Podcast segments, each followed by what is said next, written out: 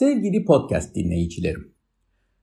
Bugün Kadın Sağlığı podcast'indeki konumuz gebelikten önce yapılacak olan tahliller.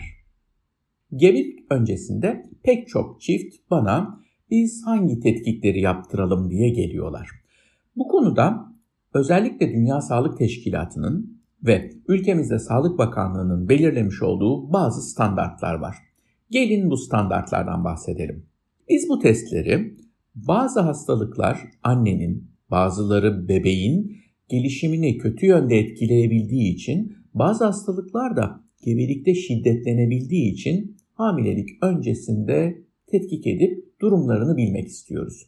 Bunlardan önemli bir tanesi bizim gebelik sırasında ortaya çıktığında bebeğin gelişimsel sorunlarına neden olabilen bir hastalık olan gebelik şekeri. Şeker hastalarında eğer biz şekeri düzenlemeden gebeliği başlatırsak bu bir sorun haline gelebilir. Bunun için bizim gebelik öncesinde şeker olup olmadığını bilmemiz lazım. Aslında çok basit. Yalnızca açlık kan şekeri bakılarak bu test yapılabilir.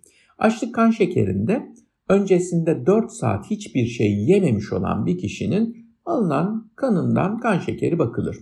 Tabi bunun daha detaylı istiyorsak görmek, örneğin kilolu bir kişide, örneğin ailesinde çok fazla şeker hastalığı olan bir kişide görmek istiyorsak, açlık kan şekeriyle aynı anda alınan kandan insülin, insülin ve açlık kan şekerinden formülle hesaplanan HOMA indeksi ve hemoglobin A1C son 3 aydaki yüksek şeker durumunu gösteren hemoglobin A1C tetkikleri yapılabilir.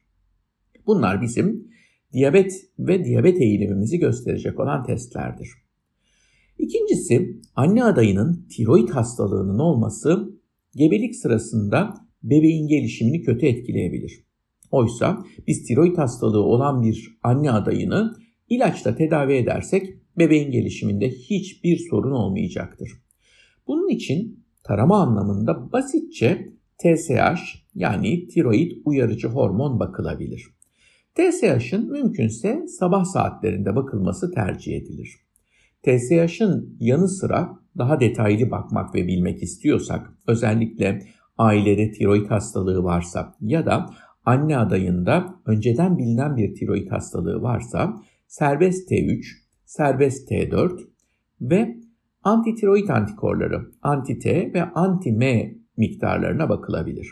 Bunlar bize çok detaylı bir şekilde annenin tiroid hastalıkları ile ilgili bilgi verecektir. Üçüncü sırada anne adayının kan sayımının yapılması var. Kan sayımı da önemlidir. Gerçi kan sayımı düşük diye bebeğimizde herhangi bir sorun olmaz kısa vadede ama kan sayımımız düşük olduğunda biz bunu genellikle demir ilacı vererek tedavi ederiz. Gebelik sırasında kan sayımı düşük olmayan yani kansızlığı, anemisi olmayan anne adaylarında da biz demir veriyoruz. Tamam ama özellikle ilk 3 ayda gebelikten kaynaklanan mide bulantıları da çok olduğu için bu kişilere demir verdiğimizde demir de ekstra bulantı yapabiliyor. Bu anne adayının gebeliğin ilk aylarını rahatsız geçirmesine neden olabilir. Bunun için gebelik başlamadan önce biz e, bir kan sayımı yaptırırsak durum hakkında bilgi sahibi oluruz. Önceden kansızlık geçirmiş, e, ailesinde kansızlık öyküsü çok olan anne adaylarında ayrıca demir, demir bağlama, yalnızca kansızlıkla alakalı değil başka olaylarla da ilgili ama ferritin bakılabilir. Eğer şüpheleniyorsak Akdeniz anemisinden e, hemoglobin elektroforezi dediğimiz bir test de yapılabilir. Bunlar da bizim kansızlık durumumuzu anlamak için yaptığımız testler. Bir diğer test grubu anne adayının bebeği büyütürken yaşayabileceği sorunları bize açıklayan e, genel sağlık durumu ile ilgili testler. Basitçe karaciğer fonksiyon testleri nedir bunlar? SGOT, SGPT. Eğer e, şüphelerimiz varsa buna total bilirubin, toplam bilirubini de ekleyebiliriz. Bunun yanında böbrek fonksiyonları ile ilgili testler. Bu da üre veya kan üre nitrojeni de aynı işi görür. Bunun yanı sıra kreatinin bakılması bize böbrek fonksiyonlarını da mükemmel bir şekilde gösterecektir. Diğer taraftan Gebelik sırasında idrar yolu enfeksiyonu sık görülür. Ve idrar yolu enfeksiyonlarının özellikle ilk 3 aylık dönemde tedavisi biraz sıkıntı da yaratabilir. Kimse çok erken dönemde çok da antibiyotik kullanmak istemez. Bu açıdan belirtisiz bir idrar yolu enfeksiyonu olasılığına karşı gebelikten önce bir idrar tahlili yapılması basitçe mikroskobi ya da striple idrarda lökosit bulunup bulunmadığına bakılması çok çok iyi olur. Devam edelim. Bazı hastalıklar, bazı enfeksiyonlar gebelikte geçirildiğinde bebeğin sağlığı ile ilgili ciddi sorunlar yaratabilir. Bunlardan bir tanesi rubelladır. Rubella halk arasında bildiğimiz kızamıkçık hastalığı. Kızamıkçık hastalığı çocukların çocukluk döneminde olan bir hastalık. E, zaten kızamıkçık aşısı nedeniyle, rubella aşısı nedeniyle çoğumuz kızamıkçığı geçirmeden e, yaşıyoruz. Ama bazen aşılaması eksik olan, bazen aşılama sonrası bağışıklığı çok iyi oturmamış olan kişiler, özellikle de çocuklarla ilgili işler yapanlar, öğretmenler, çocuk doktorları, hemşireler bunlar risk altında olabiliyorlar. Bu açıdan bizim bir e, rubella IgG ve IgM baktırmamız iyi olur. IgG bize bağışıklığımızın var olup olmadığını söyler. Yani aşı olmuşsak rubella IgG'miz pozitif çıkacaktır. Geçmişte geçirmişsek pozitif çıkacaktır. Zaten bunun pozitif çıkmasını istiyoruz. Rubella IgG eğer negatifse yani bağışıklığımız yoksa kızamıkçık aşısı olmamız gerekir. Böyle bir durumda mümkünse gebeliği 3 ay ertelememiz iyi olur. Diğer taraftan IgM ise bize şu anda aktif olarak kızamıkçık geçirip geçirmediğimizi söyler. Eğer geçiriyorsak IgM negatifleşene kadar beklememiz gerekir gebelik için. Buna benzer bir diğer hastalık toksoplazmadır. Toksoplazma önceden bağışıklık sağlayan bir enfeksiyon değildir. Yani toksoplazma enfeksiyonunu geçiriyorsanız IgM'niz pozitif çıkar.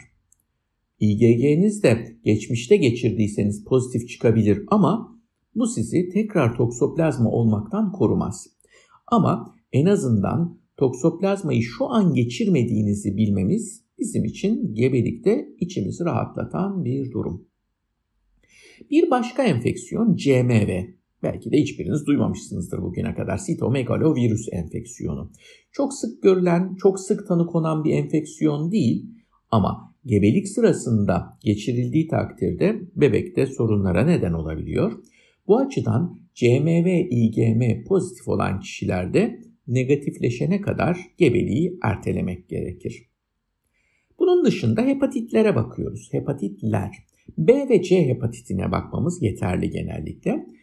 Ee, bunun içinde çok detaylı değil. HBsAg yani hepatit virüsü vücudumuzda var mı? Ve anti-HBs'ye bakarsak bu ikincisi de hepatite karşı bağışıklığımız var mı? Hepatit B'ye karşı bağışıklığımız var mı onu gösterir. Hepatit açısından B açısından tetkikimizi sonlandırmış oluruz. HBsAg eğer pozitifse hepatit taşıyıcısıyız demektir. Bebeği doğurduğumuzda hem bebeğe hem de anneye aşı yapılması, bebeğe ayrıca serum yapılması gerekir. Eğer anti-HBs pozitifse e bu biz hepatite karşı aşılanmışız demektir. Kötü bir şey de değildir. Bunun dışında HCV de bakılabiliyor. HCV bizim için bebeğe yine bulaşma riski açısından önem taşıyan bir virüs enfeksiyonu hepatitin C tipi. Bir başka enfeksiyon hastalığına da bakmamız gerekir. Sifilise, frengiye bakmamız gerekir. Frengi uzun yıllar çok fazla görülmedi ama son yıllarda ülkemizde cinsel hayatın liberalleşmesiyle ve aynı zamanda tarama testlerinin çok çok iyi yapılmaması nedeniyle artık tek tük pozitif vakalar gelmeye başladı. Eğer e, sifilis yani frengi bunun için ne bakıyoruz? E, RPR veya VDRL bakıyoruz. Bu testlerden biri pozitifse sifilisi tedavi etmemiz, sonrasında gebelik önermemiz gerekir. Frengi çok önemli bir hastalıktır. Eğer anne gebelik sırasında frengi taşıyorsa bebekte çok çok ciddi özürlere neden olabilir. Başka Son olarak AIDS'e de bakmakta yarar var. Çünkü anne adayında bilmediği bir HIV virüs taşıyıcılığı varsa böyle bir durumda bebeğini emzirmesi konusunda, e, emzirmemesi konusunda onu uyarabiliriz ve aynı zamanda gebelik sırasında bebeğe bulaşmasını engelleyecek bazı antiviral ilaçları kullanmasını düşünebiliriz, kullanması gerekebilir. Evet, e, temel testler bunlar kanda veya idrarda yapılan ama bunların yanına bir şey daha eklemeliyim. Bunların yanına simir testini eklemeliyim. Neden? Zira gebelik sırasında rahim ağzı ile ilgili problemler en azından şiddetlenir. Dolayısıyla gebelikten önce rahim ağzında rahim ağzı kanseri veya ciddi bir rahim ağzı erozyonu ya da rahim ağzında ciddi bir enfeksiyon varsa bunların mutlaka gebeliğe başlamadan tedavisini yapmak ve önlem almak gerekir. Zira gebelik sırasında hepsi şiddetlenecektir. Bunlar tamam rutin yapılması uygun olan testler. Az önceden beri bazı şunlar da yapılabilir diye söylediğim testler var ama bunların yanına kalsiyum, magnezyum, vitamin D, vitamin B12, folik asit gibi testler eklenebilir ama şart mıdır? Şart da değildir. Peki bu testleri ne zaman ve nerede yaptıralım? Eğer son bir yıl içinde bu testler yapılmış elimizde varsa tekrarlamamız gerekli değildir. Son bir yıl içinde yapılmış elimizde testimiz olmasa olmadığı durumda yapılabilir. Ee, az önce de söylediğim gibi tiroid testi sabahtan yapılmalıdır. Kan şekeri açken bakılmalıdır. E, sabah saatlerinde aç karnına yap, bu testleri yaptırmamıza hiçbir sakınca yok. Testler sıradan her laboratuvarda yapılabilir. Ancak ben anne adaylarına özellikle bu testler için aile sağlığı merkezlerine, eskiden söylediğimiz şekliyle sağlık ocaklarına gitmelerini öneriyorum. Aile sağlığı merkezleri bu testlerin hepsini merkez laboratuvarlarına gönderdikleri kanla çok başarılı bir şekilde yapabiliyorlar. Ayrıca da zaten e, Sağlık Bakanlığımız gebelik sırasında bu testlerin yapıldığına emin olmak için gebelik öncesi yapılması gebelik sırasında tekrarlanmasının gerekli de olmadığını düşündürebilir. E, gebelik öncesine yapılması Sağlık Bakanlığı'nın yeterli veri toplamasını da sağlayacaktır. Bütün bu testleri tek bir kalemde sabah aç karna gittiğiniz aile sağlığı merkezi sizden alacağı kanla yapabilir. Tabii şöyle düşünebilirsiniz. Her gün test yapılmayacaktır aile sağlığı merkezinde. Örneğin benim yaşadığım İzmir çevresinde Cuma günleri test için kan almıyorlar. Çünkü cumartesi pazar merkez laboratuvar kapalı olduğu için Cuma günü aldıkları kanın bekletilmesi soruna yol açabilir diye. Ama pazartesiden perşembeye kadar her gün kan tetkiklerini yapıyorlar. Bazı küçük yerlerde İzmir'de mesela Çeşme gibi, Foça gibi yerlerdeki aile sağlığı merkezleri çok yoğun miktarda olmadığı için ve uzakta olduğu için yapılacak olan, test yapılacak olan yer haftada bir günü kan toplama günü olarak seçebiliyor. Bugünü de aile sağlığı merkezinde aile hekiminizden iyi bir şekilde öğrenebilirsiniz. E tabi bu testler için bazen anne adayları diyorlar ki ya ben gideyim bir laboratuvarda yaptırayım. Özel laboratuvarda olabilir elbette ama çok ciddi bir e, miktar tutacaktır. Onu da göze almanız lazım. E, diğer taraftan e, bazen de e, ben devlet hastanesinde yaptırayım diye düşünebiliyor herkes. Ama devlet hastanelerinde devletimiz aile sağlığı merkezlerine verdikleri e, yetkilerin hepsini devlet hastanelerine vermiyorlar. Yani diyor ki ben sana gelen bir muayene hastasında sana x lira para veririm. Vermiş olduğum bu paranın içinde hastanın tetkikleri de var. Eğer bu tetkikleri bu fiyata mal edemiyorsan böl. Bugün bak, 15 gün sonra bir daha çağır, bir daha bak. 15 gün sonra bir daha çağır, bir daha bak. E ama bu da gitgellere neden oluyor. E, diğer taraftan SGK ile anlaşma yapmış özel hastanelerde de aynı sorunla karşılaşabilirsiniz. Normalde hiçbir katılım payı alınmaması gerektiği halde bu testlerden e, özel hastaneler e, laboratuvar testlerine para yetiremedikleri için genellikle bu testler için ücret ödemeyi tercih, ücret almayı tercih edebiliyorlar. Evet, bu testlerinizi yaptırdınız. Yanınızda taşıyıp gittiğinizde doktorunuza testleri götürürseniz gebelik boyunca çok daha az sayıda test yaptırarak ve gebeliğe de bütünüyle hazır olarak başlama şansınız olabilir. Yeni podcastlerde görüşmek üzere.